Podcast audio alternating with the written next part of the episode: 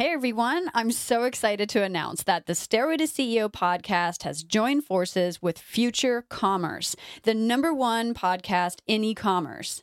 We're combining forces to bring you the most insightful and relevant content in the world of tech and entrepreneurship. We're launching new content every week starting in July, and I don't want you to miss it. So subscribe to Stairway to CEO right now on Apple Podcasts or Spotify, and let's take your business to the next level. Hello, everyone. Welcome to the Stairway to CEO podcast brought to you by Future Commerce. I'm your host, Lee Green, and it's my mission to bring you a real, honest, and unfiltered interview with top business leaders from all walks of life.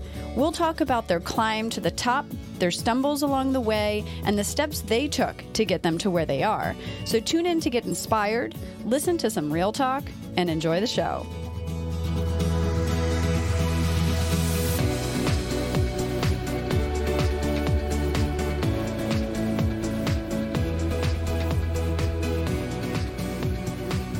Welcome to episode 16 of the Stairway to CEO podcast. I'm your host, Lee Green, and today we have an insightful and fun interview with Gail Becker, the founder and CEO of Caulipower. Within its first two years, Caulipower became a top 10 frozen pizza brand and captured over 2% of the $5 billion U.S. pizza market. Known today as the number one cauliflower crust pizza, Caulipower is now the third fastest growing company of all food brands in the U.S. In this episode, Gail speaks with us about how she left her job in corporate America to launch her business Caulipower with a mission to reinvent America's favorite comfort foods. Tune in to hear about all of this and more. If you like what you hear, don't forget to subscribe to the show and leave us an awesome review. We hope you enjoy this episode.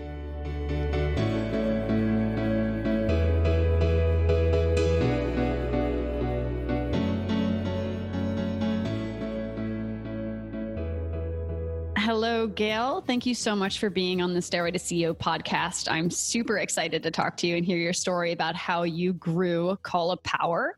Um, thanks so much for being on the show. Thank you. I'm thrilled to be here. So, to get things started, I'd love to learn where are you from? It's a bit of a mixed bag. I grew up in Orange County, California, for part of my childhood and also San Francisco. But California girl, born and bred, though I moved around a lot. All right. What was childhood like for you? Were you entrepreneurial as a kid?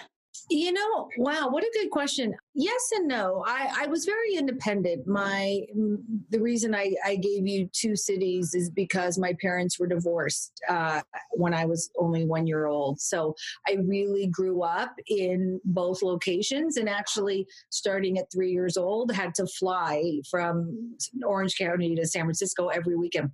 Wow. And, and so I think while I don't know if that gave me the entrepreneurial spirit, it certainly gave me an independent spirit. Um, in which case, I, I, I was always attracted to the thought of owning my own business or do, or you know doing something that I could call my own. I think my entrepreneurial spirit came from my father, who was an entrepreneur. Both my parents are immigrants. I'm a first generation American and um, he used to have a store in San Francisco.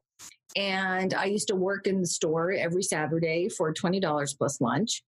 And I used to ring the cash register starting at about five years old. Wow. So it was a really good perch from which to learn a little bit about life and, and, and everything in it. What were some of those things that you learned so early as a child? Um, you know, the one thing I was always struck by in watching my father run his business was um, he could build a relationship with anyone anyone who came into his store, he knew them by name. He would build a relationship with them. When he later sold the store and but still had the business, he used to sell salvage goods, everything from brooms to food, mostly food, interestingly enough. And he would build relationships with, you know, the people who worked in the kitchen, not the manager, but the people who worked in the kitchen. And he'd talk to them about what they what the kinds of things that they were seeing and he spoke eight different languages wow. and So it was he he everything he built was always around people, and um, I'd like to think that stuck with me. Absolutely, what a role model, and um, that's a lot of back and forth for you as a kid, traveling back and forth for your parents, and uh, really amazing opportunity to work so young as a cashier and see that firsthand. exactly. I'm sure I, I'm sure I gave out way too much change, but miscounting here and there, you know. Exactly. Exactly learning along the way. Sounds like your dad was a charming guy and you kind of saw that as a really great quality, maybe in leading a team. Do you take that into how you run your business today? Yeah, I do. Actually, both areas of it. So, on the, you know, for our consumers, I like to build relationships with them, even though I obviously don't know all of them by name, but I watch what they say. I listen to what I hear. I read their notes. I, I see every email that comes into the company from a consumer. Sometimes it's letters, sometimes it's phone calls, but I love taking in that information and really understanding where the consumer is coming from as for our team, they really are more, our most precious resource. They are the reason that Caulipower is as successful as it, as it is today. And um, I love being able to foster an environment where I recently read of a term called intrapreneurs, you know, people who are intrapreneurs within a company. And um, I like to think that I have fostered that relationship. We have good ideas all the time and they come from all levels of the company. And I love that. That's great. And so, as a kid, you were working a lot. It sounds like you developed a uh, a pretty strong work ethic from a very young age, which is really impressive. Did you have time for sports, and, or what kind of things were you into in school? I always loved uh, writing, so I was in the uh, poetry club. I was in journalism. I was like worked on the school papers uh, and um, and I also was really into um, uh, speech and debate, and so I would go to different speech contests and so forth. The interesting thing about that, though, is that when I was little, I had a very bad stuttering problem. Really? And my mother took me to lots of therapists and, you know, worked with me until I got rid of it. But it's interesting. I, I can't help but think that there was a connection between growing up with this stuttering problem and feeling compelled to enter the world and the competition of speech and debate, um, which uh, I used to love and work on very hard when I was young. Wow. So you had this challenge as a child, this stuttering kind of problem, and but you saw debating as a way to maybe break through that? Yeah. Uh, you know, for some reason, I have always, um, I have always loved getting out of my comfort zone.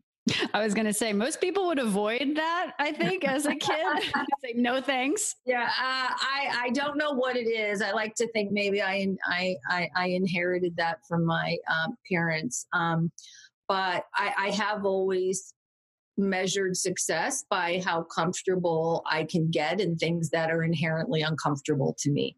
Uh, which isn't to say I've I've you know climbed Mount Everest or you know um, uh, you know swam the deepest oceans. I certainly have not.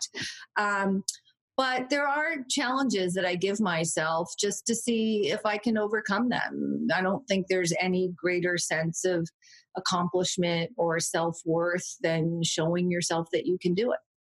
I agree with you completely. I think it builds enormous confidence um, when you do that, and it obviously builds that resilience muscle over time. That's yeah. really necessary for entrepreneurship. I love the notion of a resilience muscle. Yes, that is that that is the number one uh, muscle flexed in this uh, on this crazy journey for sure. Exactly. So, did you go to college? What happened? Uh, you know, when you're a teenager, you're going into school.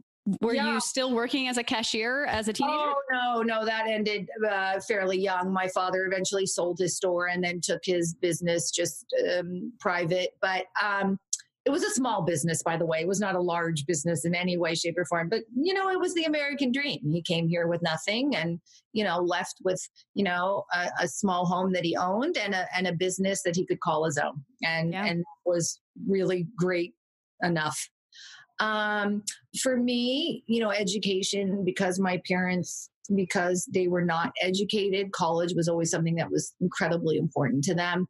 So uh, I did. I, I, went to UCLA undergraduate, uh, studied political science, and then I went on to get a master's in journalism because I really, my whole life, I thought I wanted to be a journalist. And I, I worked in journalism for many years and ultimately decided, you know, to follow another path. But when I think of what I had worked so hard for while I was in those formative years, that was definitely it.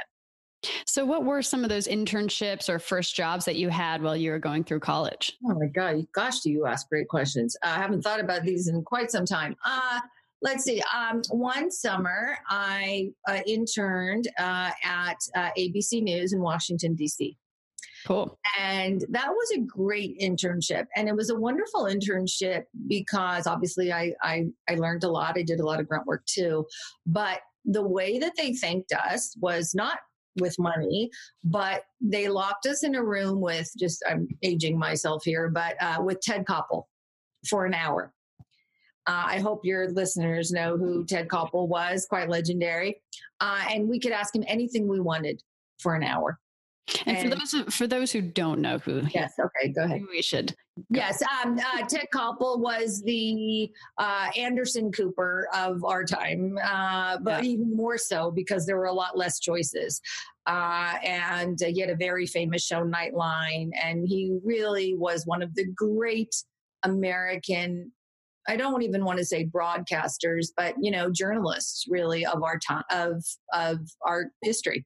Uh, and it was it was just an honor to meet him. And quite frankly, he had a really big impact in my on my life because my question to him was, you know, I want to be a journalist. I'm studying communications. I hate communications. I'm not doing particularly well. I don't even understand what I'm learning half the time. And um, he said, You know, he said, if you're going to come work for me, I don't want you to study communications. I want you to bring something that you don't already know. So, I mean, that I don't already know. So, bring to me a background in history or political science or English. And I said, I'm taking a political science class and I love it. And he's like, Well, that's what you should major in. So, because of Ted Koppel, I went back my senior year of college and changed my major so while everyone else was partying, I was shoving in a major uh, year's worth of uh, four years worth of classes into one year. But um, it was the right decision, and I feel really blessed to study what I loved. And I think it was a good. I'm just thinking about this in real time, but I actually think it helped set me up to appreciate what it means to study what you love and do what you love and take chances in order to make what you love a reality. Uh, maybe that was an early seed and I didn't even know it. Hey, real quick, I wanted to tell you a little bit about Future Commerce Insiders. Insiders is a weekly newsletter that brings you the information you need at the intersection of technology, entrepreneurship, and commerce. If you're a tech founder or an operator at an e commerce brand, Insiders is purpose built just for you. Commerce connects all of us, and entrepreneurship gives anyone the opportunity for economic advancement. So, commerce entrepreneurship has the ability to change the world. Want to join us? Do it right now at futurecommerce.fm. That's futurecommerce.fm. What an incredible experience to be able to work so closely with Todd. That's amazing. You kind of learned to follow your passion, I guess, a little bit there. How long were you at ABC? Oh, I, that was just a summer internship. So from there, uh, when I graduated, I worked in Washington, D.C. for a long time. I covered Washington stories for local news affiliates all over the country. So I did that, loved that job. I ultimately decided to work in politics and then ended up in, in public relations and communications. So, what attracted you to want to work in politics? You know, one thing that I realized when I was a reporter is it's almost impossible to be objective because you have so many opinions and you see so much information, and it's really hard to be objective. So that was one factor. The other factor, quite frankly, was that the thing I didn't like, and I was in broadcast news. And the thing I didn't like about it is that it was so, it vanished the next day. You couldn't even line like a parakeet's cage with it, right? It was it's just like it was just gone. So like people rewatch that. There was no internet, there was no YouTube. So it was just it was just vanished. And and I felt like it was, I wanted something more real. I wanted to see an impact. I wanted something that I could hold on to. It's actually one of the things I love about the business I'm in now is that I'm actually making a product that you can touch and feel and hold. And, you know, I, I love that. I, I've never really done that before. And it's, that is just extraordinary.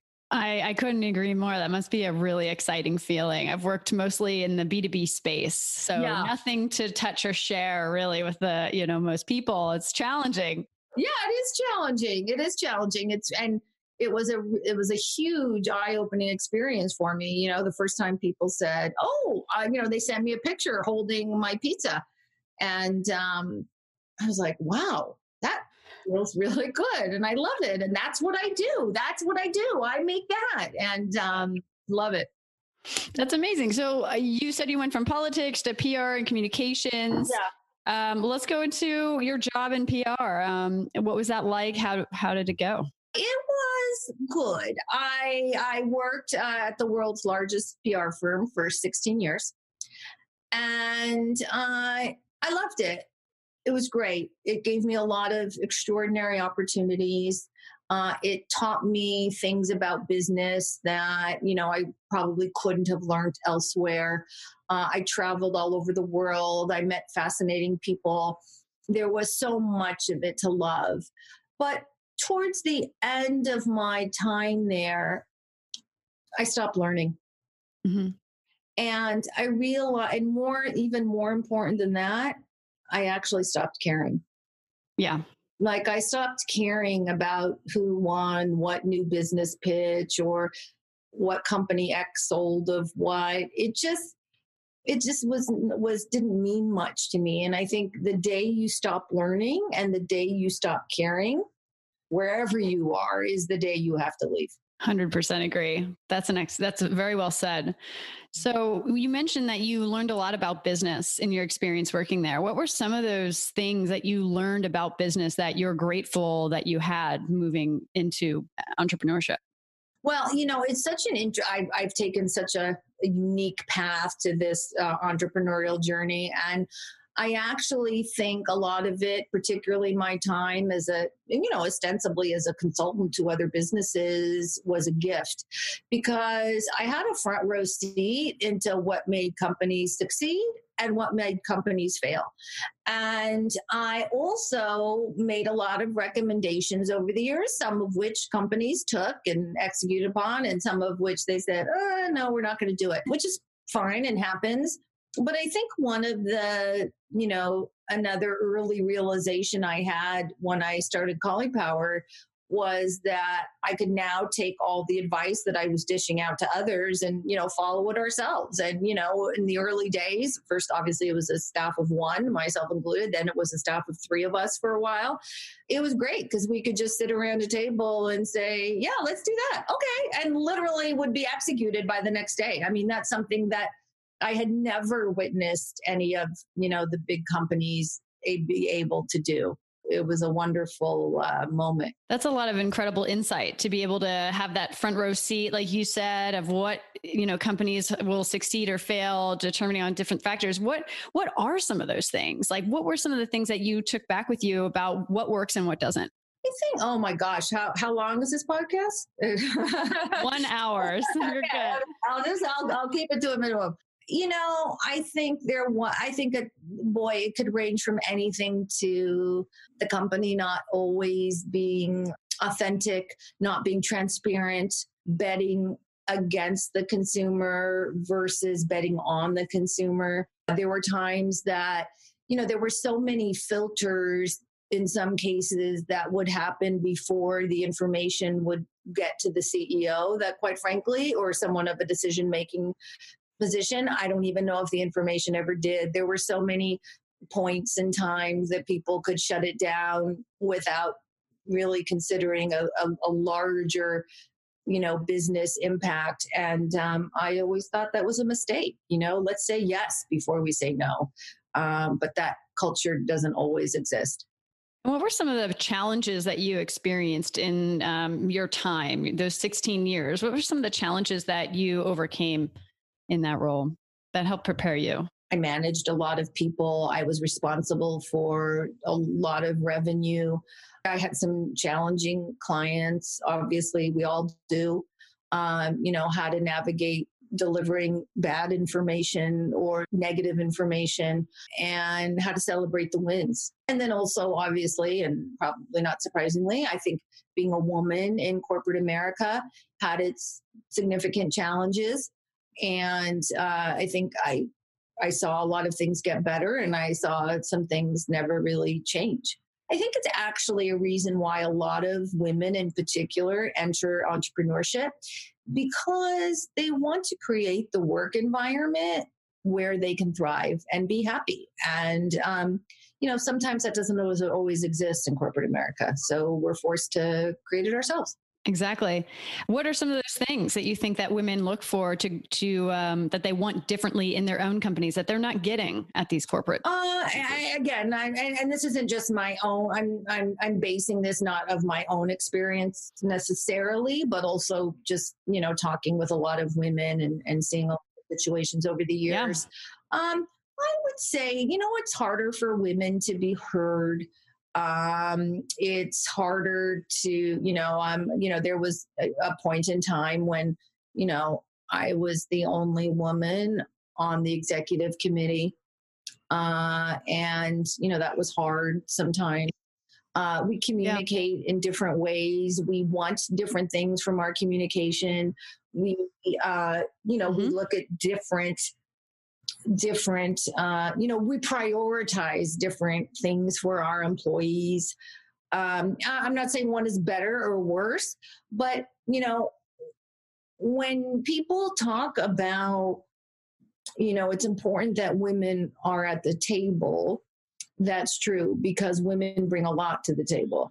But the corollary also has mm-hmm. to be considered and that is you know what's missing when the woman isn't there and right. quite frankly i thought it was quite a bit and um, and so being able to start my own business and you know give large roles to to women i don't know if you know other people might have i felt like if i didn't who would we have a female COO mm-hmm. and a female CFO. I'm not sure how many trifectas like that exist in, you know, the natural food industry, maybe more. I, I don't know or any or industry. any industry. I'm super proud of that fact. And I think it was yeah. informed by a lot of what I saw in corporate America. Mm-hmm. I couldn't agree with you more. Um, as the only female on a leadership team, having experienced that as well myself, there's definitely you know things that are missing when there's not a exactly. woman at that table. So, what are those things that you think are missing, other than just obviously a diverse perspective, a, a different perspective? I guess on what key things do you think you know maybe just to summarize that women bring? Quite frankly, I think women are fearless. You know, it. Um, it's funny. I, yeah. I recently um, got a COVID test, right? Um, uh, like like we all have, and I was talking to the woman as she was, you know, inserting the the swab up my nose, and she said, This is going to hurt. And I said, Oh, it's okay. I've had kids, you know, whatever. And she said, Oh my God, it's so true. You would be shocked if you heard every single car that comes by the woman is always like never says a word, and the man is always saying, "Oh my god, that hurts so much." I'm sorry, I shouldn't raise that, but she does said it to me, and I thought it was just sticking in my head. But I just, um, but but I think it, you know, it's a it's a fearlessness, and it's an uh, uh, a fearlessness to address issues that may be uncomfortable. Um, uh, mm-hmm. to really tackle the difficult decisions head on, but do that in a way that encompasses everybody's feedback. I think it's really easy to make decisions based on, you know, oh, okay, well, yeah, let's do that, right? But women, I found, and again, right. I don't want to make any huge generalizations here, but I think women are very welcoming of other people's opinions, of conflicting opinions, of opinions that uh, are more diverse. And, you know, we shouldn't make decisions without a good representation of everybody women, men, people of color, everything. And um, that just makes for a better business. And so yep. I'm not, you know, shedding any, you know, remarkable yeah. light here. This is, it's just business 101. And I think and I think women are really good at that. So how did you transition into entrepreneurship? At what point when you were, you know, on this journey, you're like, I think I need to start my own business or I want to, and this is what I have to do? So it was really a culmination of three things. One was I was unhappy in corporate life. I just had really, I was more and more, I was unhappy. I was too comfortable uh, and um, and so I was just I, I was I was rudderless and not finding a lot of meaning in what I was doing. Two, I had stumbled across cauliflower crust pizza, didn't invent it, uh, tried to make it on the internet. There were 569,000 recipes on the internet. Uh, I, I saw one, made it. It was okay, not great. Um, my sons asked me if I was going to make it again. I said, there's no way. It took 90 minutes when I got home from a full day of work.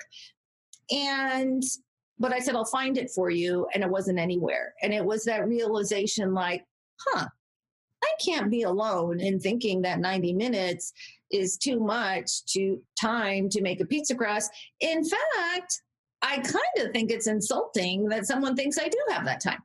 So that's the second part. And the third uh, element, and, and maybe in some ways the most powerful, was um, my father passed away. And when he died, something inside me really changed. And I realized I wanted to do something more meaningful, something more long lasting, something that, you know, would honor everything he you know gave me and everything he taught me. And what better way to do that than to follow in his entrepreneurial footsteps? And so i put all of those three things in a blender. And what i came out with was i know. I'm going to leave corporate america and start a company called Power, and that's what i did. What was that moment? When was that? Where were you? Do you remember like a specific well. moment where yeah. Yeah very well i do remember it um i talked to my sons about it at dinner and i said this was something that i wanted to do and they were super supportive and i just it was almost like a calling i i it was the most irrational thing i could have possibly done but it was i knew i had to do it and i distinctly remember sitting my boys down at the kitchen table and making the first call to start Caulipower because I wanted them to be there at that moment. I wanted them to see that you're never too old to bet on yourself. And I love that. And so that's what we did. And uh, yeah, that was um, in May of 2016. And so this knowing feeling. I think this gets a lot of entrepreneurs a little like, you know, what do you mean this no? What do you mean you just knew? How did you know? Um, well, you never really know. I always say it's like starting a business is like having kids. If you wait for the right time, you're never going to do it. So you can't wait for the right time. You can't wait for that time when you absolutely know because you don't.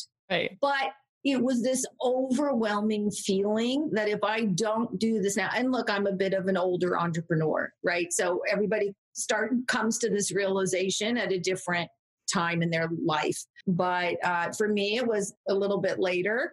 But I, oh, I'm very envious of people who come to this realization much younger. And look, so it took me a long time. But I realized if I don't do this now, I'm never going to do it. I'll tell you the name of the blog that I wrote when I announced what I was doing. Um, it's called. It was called uh, "Better to Say Oops Than What If," which is a, a, a famous saying, but one words that words that I live by. I never knew Caulipower would be what it was today, what it is today. Not in a million years. I people say, "Oh, how did you know?" Well, I didn't know. How could I possibly know? I mean, I thought, okay, I'll have a nice little business. Maybe I'll sell in like you know, maybe Whole Foods. I don't know. And right. Uh, of course, I didn't know, but um, it's but that's what makes it so remarkable. Mm-hmm. And I think if you talk to most entrepreneurs, they will tell you the same thing. There are people who graduate from business school and have an idea and have a plan and execute upon that plan and, you know, hire all the right people and, you know, and all that. And that's great. And that is a fantastic and really smart way to start a business. That was not my way. I had a gut feeling. I had the inspiration from my father, who I felt was looking out for me, and I knew how hard he worked for everything that he had. And I had a passion in trying to solve a problem for my kids that I thought others would want to join me. And I didn't know anything about food, but I knew a little bit about marketing. So, you know, I took yeah. a chance, big, big one. Yeah, it's a very big chance. I mean, I think a lot of people end up talking themselves out of building a business uh, a lot. You know, I mean, you think about how much money it takes, how much work, how much, what if I fail? It's just a lot overwhelms, I think, aspiring entrepreneurs. So, what is it? I'm sure you, these same thoughts went through your head about how do I actually get this started? What's the first step? Or, you know, how much money am I actually going to put into this before investors will finally put their money in too? And, you know, what how how did you kind of manage those thoughts I think it's important to say that I didn't have all those answers when I began. In fact, to be perfectly honest, I didn't even have all the questions. Um, I just knew that this was something I wanted to do. So I learned along the way. So, uh, you know, the, one of the great things about this country is that you can hire people to teach you just about anything. So I hired people to teach me about the food business. You know, I didn't know anything. I bought it, cooked it, and ate it. And that's about all that I had ever done with food. Um, although food was very important in my family growing up. Uh, that that I will say. Um, and so um, I I learned the business. I, I I hired people to help me find a manufacturer. I helped me people. I hired people to help me learn about sales. Um, and then as the business, I, I knew the marketing bit. And then as the business grew, I hired staff who were much smarter than me in these areas, and we built it from there. So you mentioned this phone call that you sat down your boys for, and you're like, "I'm going to make this first call yeah. so that they know yeah. this is where we're we're doing yeah. this." Yeah. What? Who was that call to, and what did you say? It, it, it was to, interestingly, the only person I ever knew who worked in the food business. I knew one person in the food business, and I just called her and I said, "I have an idea. I need you to tell me if this is crazy." Can you say who this person was? Uh, I'd I'd uh, I'd rather not, but okay. But um, I said uh, I I just need you to tell me if this if this idea is crazy, and she said uh, no, it's not crazy. And it's like it's funny. I needed this person who I didn't even really know that well, although we had sort of you know met a couple times, and she's incredibly lovely. Um, but I needed this validation from this person to tell me that I could do it. And, you know, to anyone listening who doesn't have that person, you know, that's where you have to tell yourself. And that is your job. Like you have to pretend that you're the friend who is cheering you on. And uh, that's a hard thing to do. Uh, but that's all that it takes.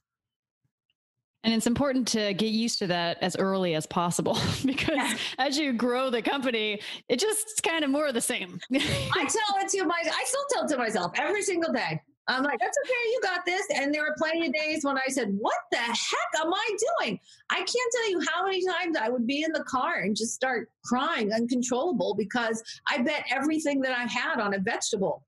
And so, I mean, I don't know what the heck I was doing, but I just knew that it was right. I had this this feeling that you know I needed to try. I, I deserve that.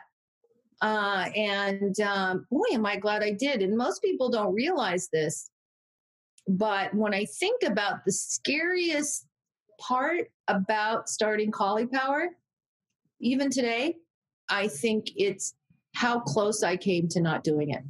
Wow. Literally feather size close.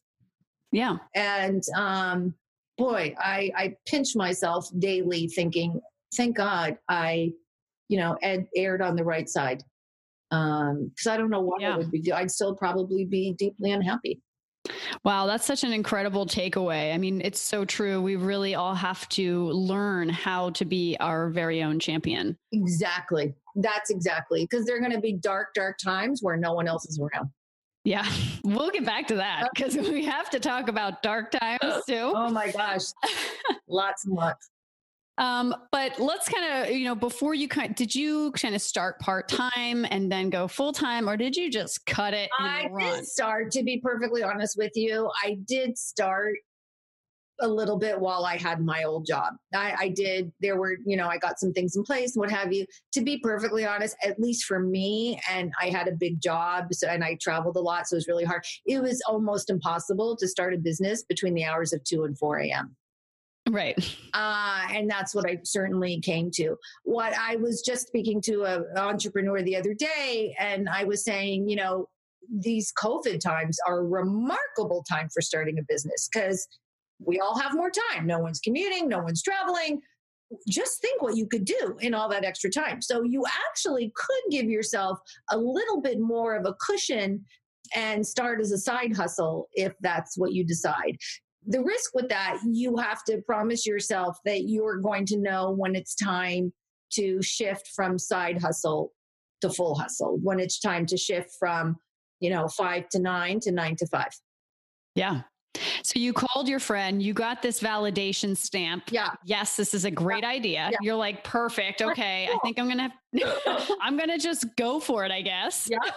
yeah. and then so the name Power is mm-hmm. so cool. It sounds kind of obvious, but I'm sure it wasn't. Like, what's the story behind the name? It How was not obvious. I wish I could say, "Oh my gosh, it came to me immediately." No, not even close. Uh, I I was going through a lot of them. Uh, luckily, I did work in marketing for some time. I, I had a friend who worked at um, my old agency with me who was also good at um, really good at this and he and i could riff on these things and talk about it and when we were doing that, the name Caulipower came up, and we just both knew, okay, that's it.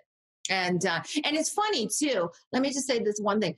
I was initially going to go with with another name. Honestly, I don't even really remember what it was, and it was taken. and I remember it was taken, and I thought, oh my god, I can't do this. Somebody took the idea. Someone's going to do this. Someone's going to start the company. What am I doing? And it's just like, I don't even think that company ever came to be, which is why I don't want to say what, but I don't think they ever came to be, or if they did, they're they're just a much smaller product. But it's funny, there's so many signs you could look to, like I almost did as a tragedy. But on the other, but what ended up, it was the best gift I could have gotten because I wouldn't have landed on Caulipower and right. so it was um, it was really a gift and oftentimes you'll find a lot of those little gifts along the way that's awesome so you were building your team, you know, or even let's go back to the money situation. I think because this is also a business that's financially kind of tough to get going, right? You have to, there's probably minimums, it's like a whole thing. So, how did you financially think about building the business? Did you have any first investors or did you do a friends and family round or kind of how did you get things going? Well, uh, so it was, um, so my father left me a little bit of money with you know not enough to retire on an island you know for the rest of my life but enough to yeah. take a risk. Um, and i put every last dime into the company didn't spend one penny. Uh, i also put a lot of my own money into it. Uh, i maxed out all my credit cards. I ate you know um, you know plain wrap foods for many years. I didn't i cut down on my you know, I used to have when I in my old life, I used to have a house cleaner. I used to do I cut all that out. I um I what else did I do? I didn't take vacations. I just put every I didn't go out to eat. I literally put every penny I had into the business that I could.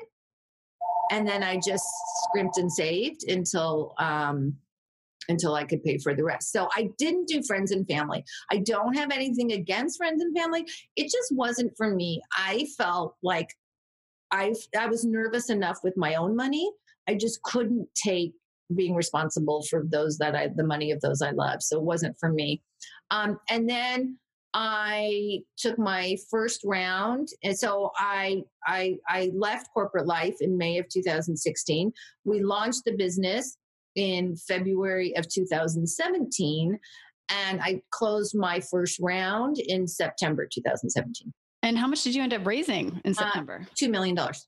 All right. Which in this scheme of food is actually not that much, but it yeah. seemed like like it was like the the biggest you know uh lottery ticket i could have ever gotten i i re- will never forget how i felt when my cfo and i saw the money come into our account because literally yeah. we couldn't even pay the bills we were like yeah. oh, we're gonna get that to you we're gonna get that to you um and uh and just to think that somebody somebody who actually knows food is betting on me and betting on Collie Caulipower. That's an mm-hmm. incredibly validating uh, moment. And um, I wasn't going to let anyone down. And so the fundraising process is a interesting one. I'd love to hear your experience in raising money. Yeah. Any kind of like what were the worst or best meetings that you had, worst things said, you know, or um, any challenges that you faced along the way in your fundraising process? Oh my goodness. Yeah, it's pretty horrible. I'm not a huge, you know, fan of of fundraising money. I I I so I um I I interviewed a lot. Well, they interviewed me. So I, I hired someone to help me find the right kind of food venture capitalist. I, I knew I wanted VC money with expertise in food because I didn't have any. So I felt like that would be helpful. I must have interviewed with like 25 different VC firms. And the thing about Caulipower is we grew so fast that a lot of these uh, VCs were nervous because they wanted more data. They wanted uh, more time with us on shelves. They wanted to see how we were going to do in Walmart, you know, and and I, I couldn't wait. I was literally out of money, zero. And so, which is another like, don't do what I did. I waited too long. I, don't do that. Um, but so most of them, most all of them turned me down. Didn't turn me down. They would say things like, "Oh, you know, if we could just wait two more months until that Walmart data comes in, then we're going to give you the money." I'm like, I don't have that time. Yeah. There were there were two that said, "We'll bet on you now," and uh, I picked um, the one that I thought we would, um, you know, be a good chemistry fit. Because at the end of the day, you know, these are going to be your people for quite some time. So not only do you have to, you know, um, do do well by them, but you have to actually like them. And you have to actually think that they're going to bring something to the table. And I feel super lucky. Uh, Boulder Food Group bet on me very early on. And when it came time to raise my second round, where when all of these people who turned me down the first time, now they all wanted it. Literally, how can how much money can I give you? Let me just pour this money into your bank account. Yeah. I turned them all down because and I went with my second round with Boulder Food Group too, because to me, you know, you you dance with the one that brung you. And yeah. I felt like they bet on me and so that loyalty should be rewarded and yeah. they're the only it's the only team I've ever taken money from. That's incredible. That's really a cool story. And you're right. Um, you know, I hope investors out there who are listening hear that loud and clear if they yeah. don't already know. Yeah. Uh, but it's very true. Um, yeah. And I know, you know, investors also, even when companies fail and they they invest in a great um, investors invest in people and those people if they fail let's say on their first one their second one and they keep going in that's because they want in on the big one you know? Yeah, exactly. They're, yeah exactly and like you you said people people said horrible i mean some people were just very nice and said look we need more data we can't do it but there were people that said horrible things. Like there was a guy i'll never forget he ran a company very successful company Uh, and someone wanted me to talk to him so he could validate whether he should they should give us money. And this guy who started his company as an entrepreneur was so mean and so nasty and said things like, I wouldn't give you a dollar. I don't even think your company's worth a million dollars, will ever be worth more than a million dollars. And I was just like, and it was, I mean, I was in tears because yeah. maybe he knew something. One day I'm going to call that guy back and I should call him tomorrow. I'm Just call him tomorrow. I'm going to hang up with you and I'm going to call yes. him as soon as this podcast. We should just call him on the show. Oh, we should call him right now. Oh my God. I've got to, I love you. I've got to do that one time. I am totally going to do that. I, am going to do a mini series with you where we just call your old investors. oh my God. No, he's going to hear from me one day. Um, yeah. But uh, we'll see. But anyway, he was wrong. Um, but again, it goes back to, you know, the dark voices and the dark forces. You have to know when to get your energy from within. You have yeah. to know when you can say, you know what? That's your thought. I know this is going to work and I'm going to bet on me. Because if you yep. don't, no one ever will. Yeah. And it's shocking that they, you really, it's really true. Uh, founders hear some pretty harsh things a lot yeah. from investors. Yeah. Um, and shockingly, yes, they were entrepreneurs too. Um, um, I, I crazy. never say that to someone. I would never say that. It just it, it, it, makes me it gives me the chills just thinking about. Because who are they to know what it will actually happen? You know, it's exactly. It's just really silly. Exactly. Nobody does. Nobody. Does. So you had enormous growth for every year. Uh, so your first year though, you were at five million revenue. You mentioned you were having actually a hard time raising a little bit because people were like like, how are you growing so fast? And is this a fad or yeah. is this actually going to stay? Right. So, with that said, what led to such significant growth? What was your strategy behind that? Um, I would say there's three reasons why we were successful. One, I think, is um, our timing we our timing was great. In fact, you know, sometimes I think, oh, I should have done it a little bit earlier, but really I can't I I, I can't complain. The timing was ideal cauliflower was just catching on. I put a couple things that I was seeing in the market together and thought, I think this can be a thing. As a result of our timing, we were first to market. And first to market is really everything because we grew so fast to uh, our distrib. You know, we we we just increased our distrib- distribution exponentially, and as a result, we were on every shelf. So I think that that was certainly a big reason. Uh, the second reason I would say is our marketing we look a little bit different we sound a little bit different our package looks different it stands out on the shelf.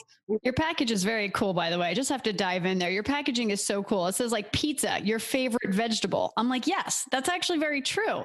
You have live life on the veg yeah. you know? You have a new chick on the block yeah. for your chicken tenders. Yeah. it's like really funny cool little you know sayings that you fun. have on your products. Yeah fun. it's fun. And initially i remember because what did i ever know about packaging I I remember people saying, "You're going to put big black letters on your box."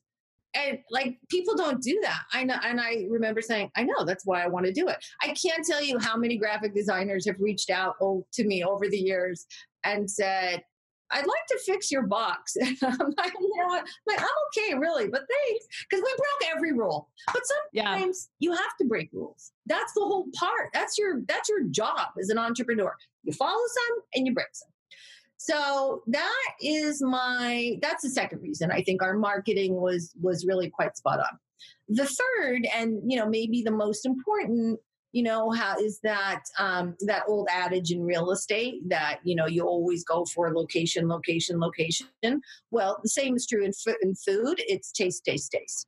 And we always put taste at the forefront of everything we do. So super easy to make a really healthy product but if it doesn't taste good it's not really going to be in market and so I think that uh, because we put taste so much at the forefront of what we do, that that has also been another reason for our success.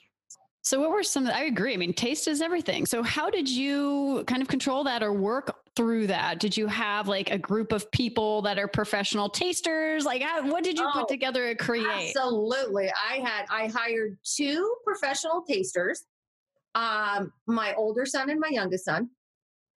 And I had them taste everything.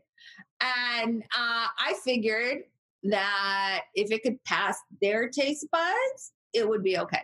And they were, I mean, there were other people who tasted it, but it was primarily my son. Sounds like a new revenue channel. Like, you know, you just like you know, outsource your kids as professional tasters to like all these new startups. Absolutely. No, they're, they were, they're awesome. And sometimes, yeah, you know, I, and, and I still use them today.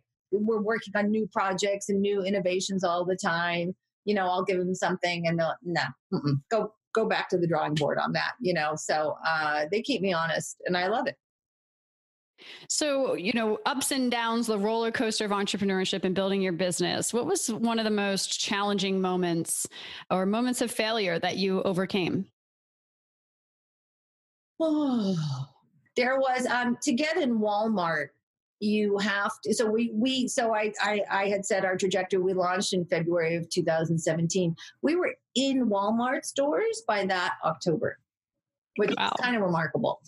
Yeah, took, I've never even heard of that. How's that? Yeah, uh, they took an early bet on us. Um, to be in Walmart, though, you have to have a certain credit score as a company, which we didn't have merely because we weren't around that long. And um, personal credit scores don't matter, and so we had zero credit score, and so I worked very hard with Dun and Bradstreet to try and improve our score to a level that would be acceptable to Walmart. And I'll spare you all the gory details, but let's just say it was months and months of daily contact, daily trying to work on trying to improve our service, promises that were made and not kept, and blah, blah, and all of that.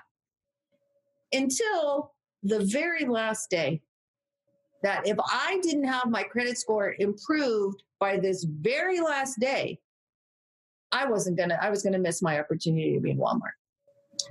And so I did what I would like to think anybody in my position would have done. And I wrote a letter to the CEO of Dun and Bradstreet. I mean, an email. And I was quite forceful, used words that I thought might encourage him to open it. And within 35 minutes, I heard from his chief of staff. Wow. And let's just say we have been selling in Walmart ever since. Now, is this just because the team there wasn't really doing their job or like why why did you have to email the CEO? It's tough sometimes to be a small company and act like a big company. And I think Caulipower has suffered from this from the beginning. Look, you know, we're obviously much bigger today than than when we started, but we're still a, a fraction of the size of most of the people we share the freezer space with. Fraction of the size. And you know, there we are with our little black letters on our box, just trying to like hang in there.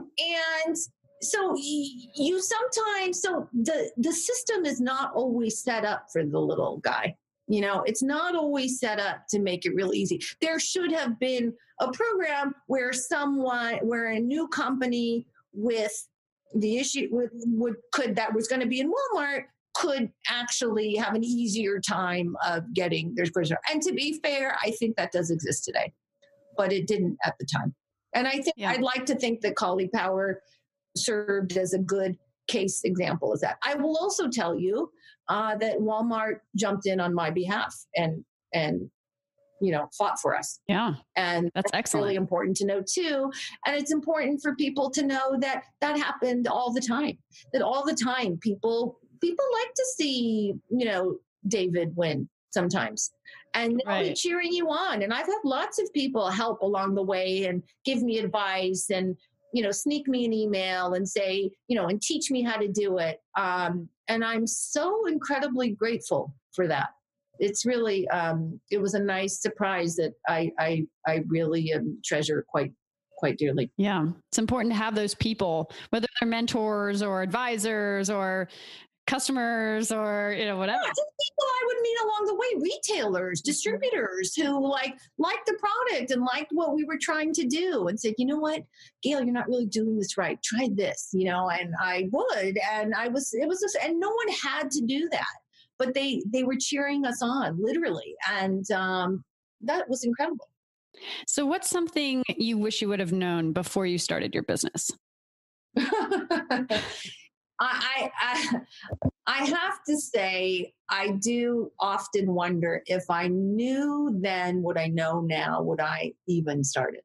I didn't know it would be this hard. I didn't know that every day would be a roller coaster. It's not that the journey is a roller coaster, it's that every day is a roller coaster. Yeah. I didn't know that the lows would be so low. If I had maybe I could have prepared myself better for them. I, I also didn't know that the lows would be surmountable. You know, that it's you have those lows, but you could also work your way out of them. Um, I wish I would have known that. I think I could have saved myself a lot of heart, heartache. I didn't know that so many people would be trying to help us along the way. Um, I didn't know how many employees we could have that would, you know, care about the company, you know, as much as I do. Mm-hmm. Yeah. And when you say these lows, I mean, according to your numbers and the insane growth you've had, I think from the outside, listeners might be like, what do you mean lows? You're at like a hundred million in revenue right now. What lows are you talking about? Right. So what, what kind of lows are you referring to? They're probably in different categories. You know, some of the lows were just like, you know, uh, just the challenges of being a startup. You know, I remember the first order of wall, of our Whole Foods. We were in whole 30 Whole Food stores. The truck got stuck between one gate that was closed from the manufacturer and the other gate that was closed from the uh, distributor. And so, literally, my entire life was locked in a truck on a frozen highway in Illinois. And if I missed the window to Whole Foods, I would have never got another order. I literally stayed up with the truck the entire night. So I'm just saying, like, there's always problems. You're building the plane as you're flying it. Nothing ever works. Nothing is easy. Nothing is easy uh, the whole thing with the, you know, um, all just trying to get food onto the shelf during the middle of a global pandemic. Um, brought a whole new set of challenges. But then there are other. So there's there's like the challenges of manufacturing stuff is extraordinarily hard. But then there's also, you know, the highs and lows of, oh, we want to bring your product in. We don't want to bring your product in. Sales are great this month. Sales are not great this month. I mean, take your pick, right? right. It's like, um, but obviously there's been a lot more highs than lows. But I think one of the wonderful things about having lows as an entrepreneur is it just makes the highs that much more wonderful. Every, every we sell. I, I always tell our team, always got to celebrate the little wins. Yeah. Always celebrate the little wins because there's an extraordinary amount. And I feel incredibly blessed. Yeah. And so, you know, being a founder, as you were just saying, involves an incredible amount of persistence and resiliency. What's a routine or activity, a thought process that helps keep you on track and keeps you positive, motivated each day?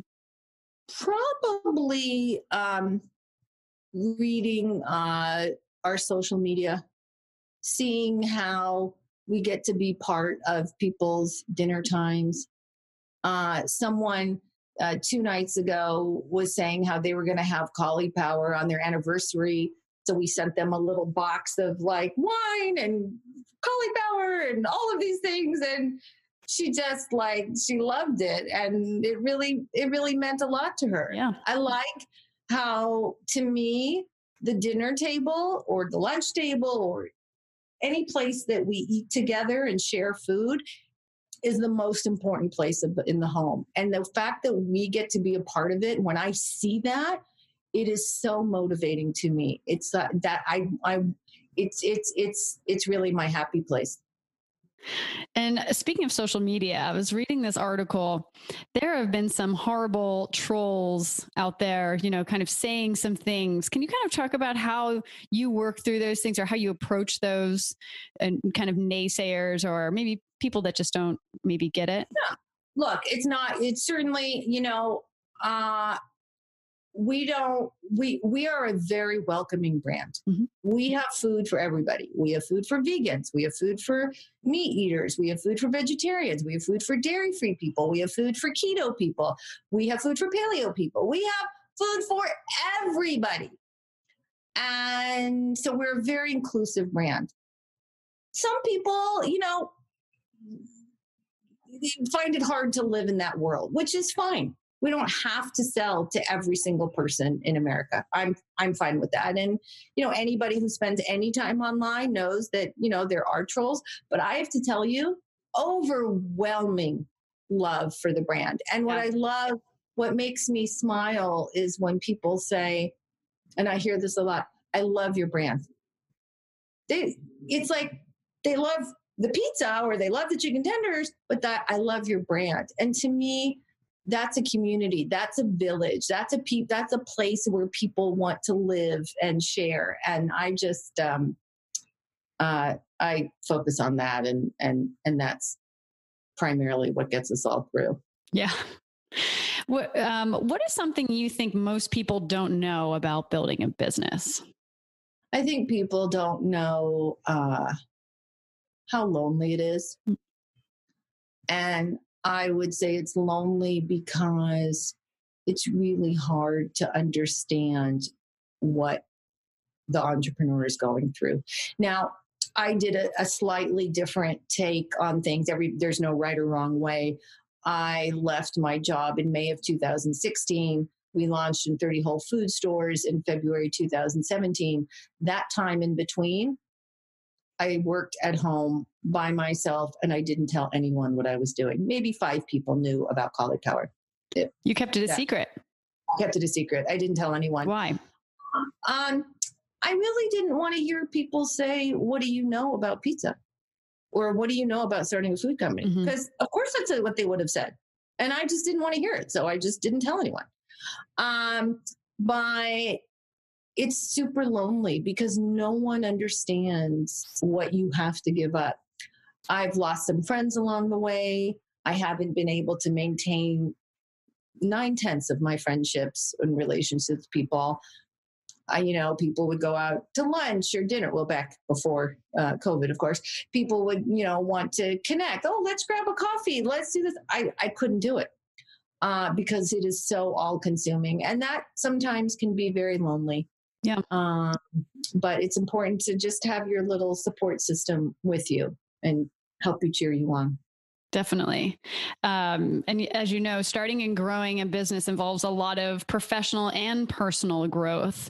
Have you, how have you grown personally as a leader? I'm a lot more patient, which I think my team would just all break into hysterics if they could hear me, but I actually am. Uh, I'm I'm a lot more. I'd say probably more resilient. Uh, that problems early on used to really rattle me, and now problems today, I feel more confident that we'll be able to get through it. That there's a solution. That's a nice, comforting feeling.